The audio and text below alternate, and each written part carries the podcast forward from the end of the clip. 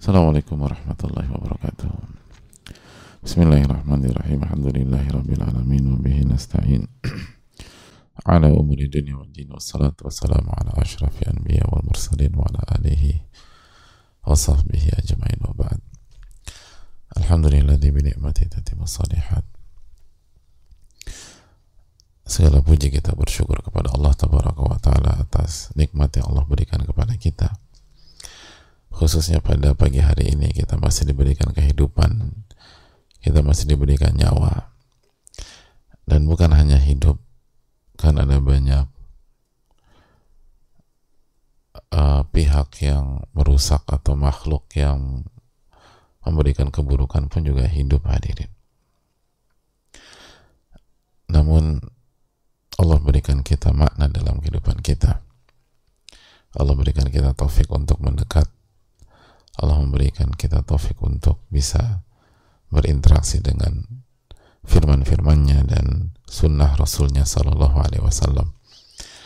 Allah Subhanahu Wa Taala mudahkan kita untuk bangun pagi, untuk salat subuh, untuk mengerjakan salat sunnah. Yang bagi uh, sebagian pihak mungkin itu hal biasa tapi kalau kita lihat kondisi di sisi-sisi lain dari kehidupan ini itu adalah kenikmatan besar. Ada banyak orang nggak pernah merasakan nikmatnya bangun subuh misalnya. Ada banyak orang itu uh, tidak mendapatkan keberkahan di waktu pagi. Buri kali umat fi bukuriha. Umatku itu diberkahi di waktu pagi kenapa dia nggak dapat keberkahan? Karena setiap hari itu bangun setelah syuruk. Dan dia kehilangan prime time. Dia nggak sholat subuh. Dia nggak baca zikir pagi. Dia tidak bertakarub kepada Allah subhanahu wa ta'ala. Hadirin Allah muliakan sebagaimana telah kita bahas atau yang sedang kita bahas bahwa ilmu dan Al-Quran itu adalah cahaya. Ilmu dan Al-Quran adalah cahaya. Fihil huda wa nur. Di dalamnya ada petunjuk dan ada cahaya. Maka bagaimana rasanya hidup tanpa cahaya? Dan itu yang dialami banyak orang. Ketika mereka tidak punya waktu untuk bersama Al-Quranul Karim dan bersama hadis-hadis Nabi kita Sallallahu Alaihi Wasallam. Maka marilah kita syukuri kebersamaan kita dengan firman-firman Allah dan hadis-hadis Nabi kita Sallallahu Alaihi Wasallam. Sebagaimana salawat dan salam semoga senantiasa tercurah kepada Rasulullah Alaihi Wasallam beserta para keluarga, para sahabat dan orang-orang yang istiqomah berjalan di bawah naungan sunnah beliau sampai hari kiamat kelak.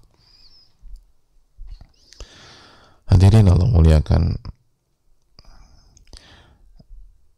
kita masih bersama hadis Zaid bin Arqam ketika Rasulullah SAW berkhutbah di Hum di mata air antara Mekah dan Madinah dan beliau menyampaikan beliau akan segera wafat. Dan beliau secara isyarat tentu saja. Dan beliau menyampaikan bahwa beliau meninggalkan dua perkara. Dan perkara ini bukan perkara biasa. Bukan perkara kecil. Tapi perkara besar.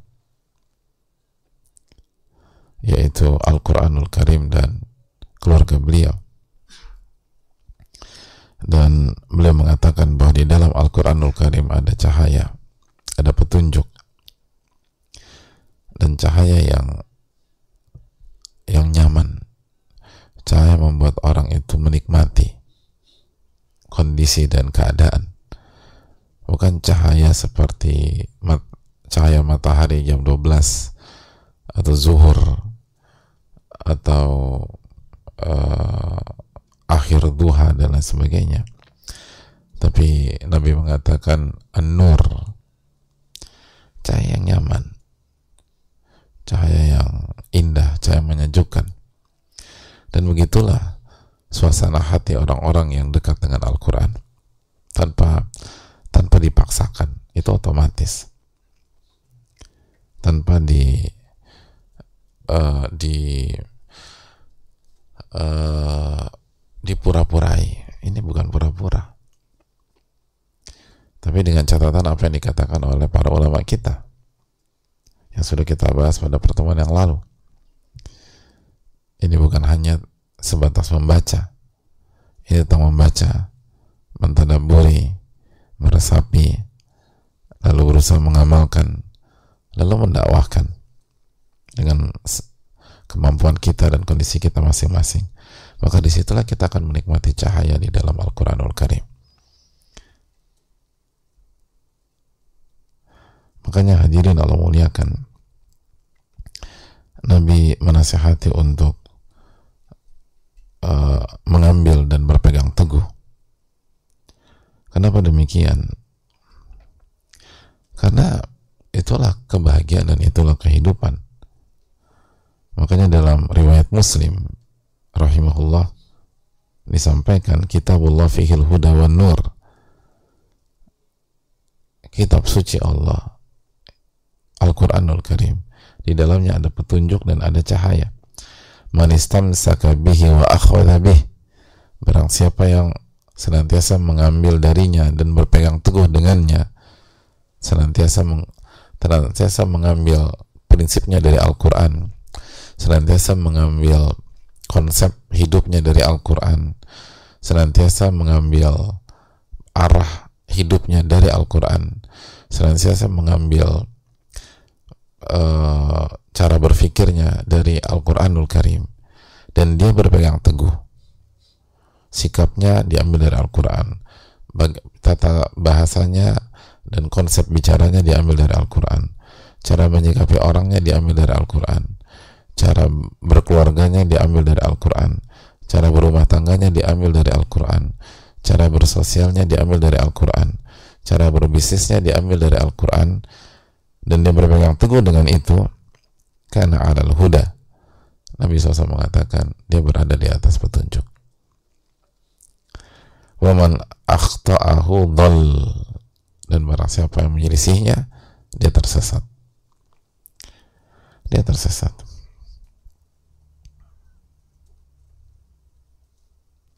dia tersesat.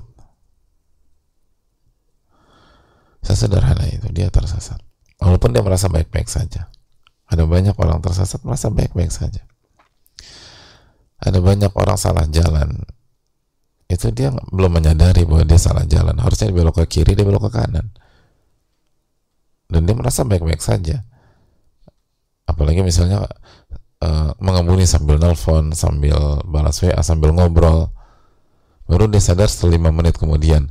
Kayaknya kita salah deh. Ingat nggak uh, perempatan terakhir lima menit yang lalu? Iya ya kalau nggak salah itu harusnya ke kiri deh. Kita ke kanan. Jadi selama lima menit dia merasa baik-baik saja. Tapi dia tersesat. Dan perasaan baik-baik saja bukan berarti bahagia. Cuma dia nggak nggak aja. Ada sesuatu yang salah dalam dirinya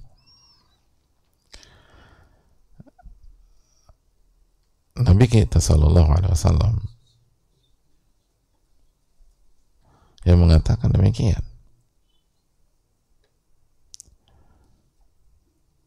Barang siapa yang menyelisih Al-Quran maka dia tersesat. Dia salah jalan dia tidak akan sampai ke tujuan dia nggak akan bahagia berkata Al-Tibi rahimahullahu ta'ala wastamsaka bi syai'i idza tahara al-imsaka bih. Apa yang dimaksud dengan berpegang teguh? Karena Nabi SAW dalam hadis ini mengatakan berpegang teguh. Apa sih yang dimaksud dengan berpegang teguh?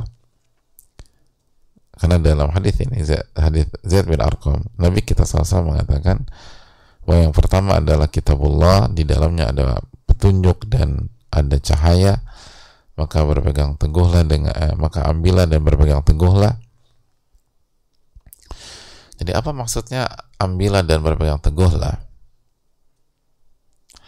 dijelaskan para ulama seperti Al-Tibi rahimahullah berpegang teguh itu artinya idza taharral imsaka bih jika dia berusaha keras untuk memegangnya untuk menahannya apa maksudnya Apa maksud berpegang dengan Al-Quran? Al-amalu bima fihi wa wal i'timar bi awamirihi wal intiha an nawahi.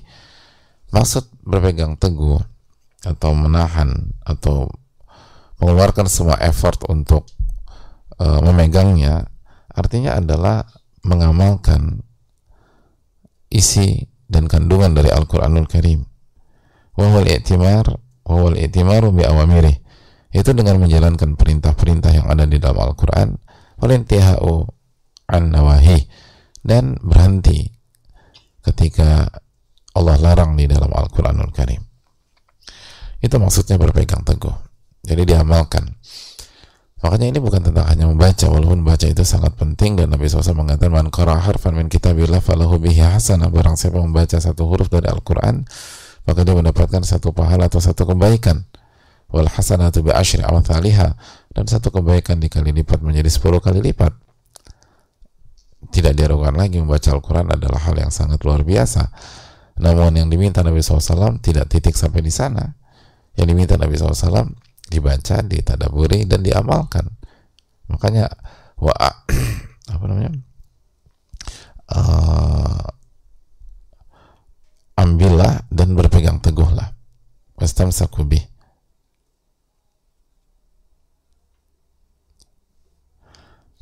Jadi ambillah dan berpegang teguhlah. Ambillah apa yang Allah firmankan di dalam Al-Quranul Karim. Dan Nabi SAW menyatakan dan berpegang teguhlah. Dan berpegang teguhlah. Fakhudhu bi kitabillah wastamsiku bihi. Wastamsiku bihi berpegang teguhlah artinya perjuangkan mengamalkan Al-Quranul Karim. Taharra al-imsak dan ini menunjukkan bahwa mengamalkan Al-Quran butuh effort hadirin. Butuh upaya, butuh perjuangan butuh tenaga, butuh pengorbanan. Butuh uh, mencurahkan kemampuan. Dan tentu saja butuh minta terus tolong minta tolong kepada Allah Subhanahu wa taala secara terus menerus. Ini menunjukkan sekali lagi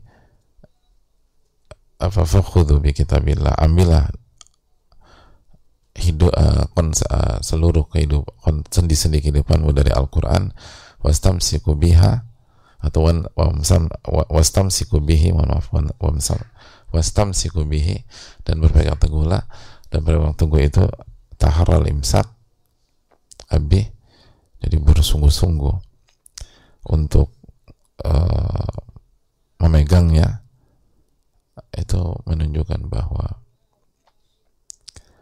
berpegang teguh itu butuh butuh upaya butuh tenaga. Nggak bisa hanya dengan angan-angan. Nggak bisa hanya dengan klaim nggak bisa dengan hanya dengan uh, uh, selewat aja namun harus diperjuangkan uh, hadirin Allah muliakan dan di situlah kemudahan dari kemudahan yang akan Allah berikan kepada kita jika kita bersungguh-sungguh.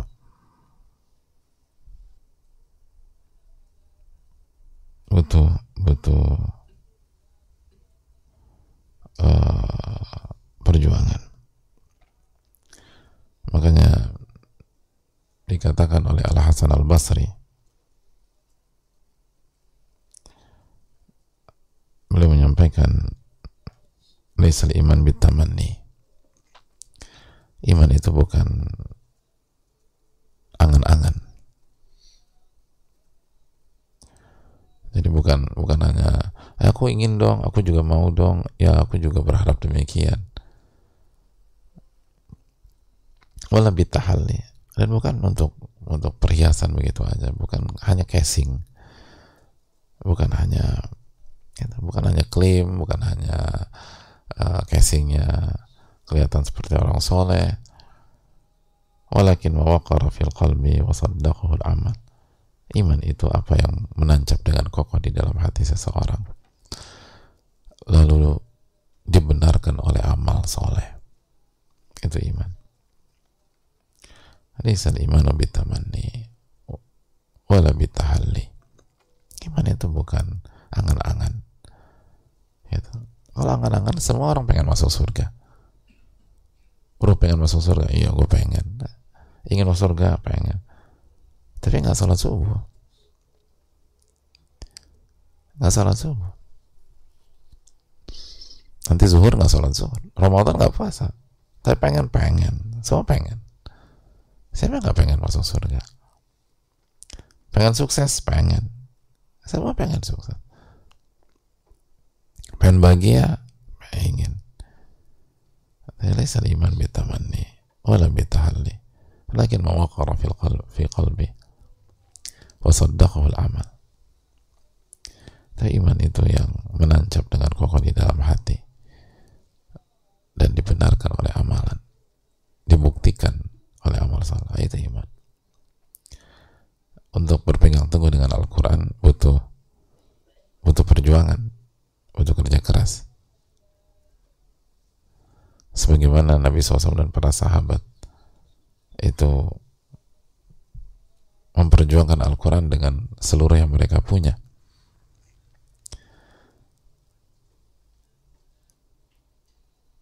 Dan beliau memperjuangkan Al-Quranul Karim. Dan bagaimana para sahabat memperjuangkan Al-Quranul Karim. Dan untuk bisa mengamalkan isi Al-Quran mereka harus berhijrah. Salah satu, kenapa mereka berhijrah ke Madinah atau sebelumnya ke uh, ke Ethiopia. Karena untuk mengamalkan Al-Quranul Karim. Bukan untuk jalan-jalan, bukan untuk vacation, bukan untuk mengembangkan sayap bisnis. Dalam rangka mengamalkan Al-Quranul Karim. Lalu kita berpikir kita bisa beriman begitu saja. Lalu semua selesai ketika kita bisa menyebutkan rukun iman dan nyata rukun iman beriman kepada kitab. Lalu udah ahlan wasahlan semuanya lancar. Oh, kata para tidak demikian. Nabi SAW mengatakan wastamsiku bih. Dan pegang rata-rata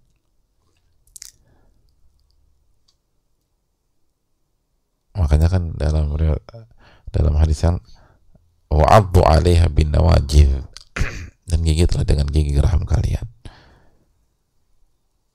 Sebuah sebuah kalimat yang menunjukkan menunjukkan perjuangan dan pertahanan gigit dengan gigi geraham.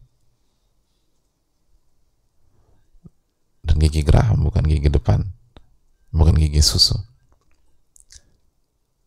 gigit dengan gigi geraham kalian Artinya jangan dilepas apa pun yang terjadi. Dan pertahankan. Sampai kalau kalian hanya bisa mempertahankan dengan menggigit-gigit.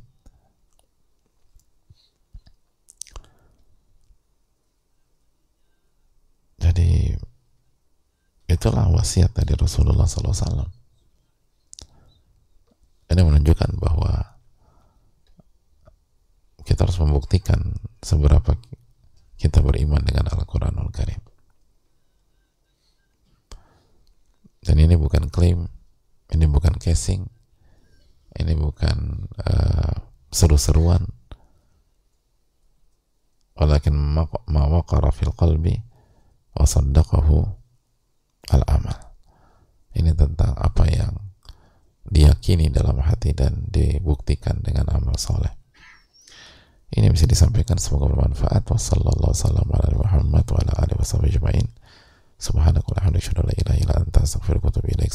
warahmatullahi wabarakatuh.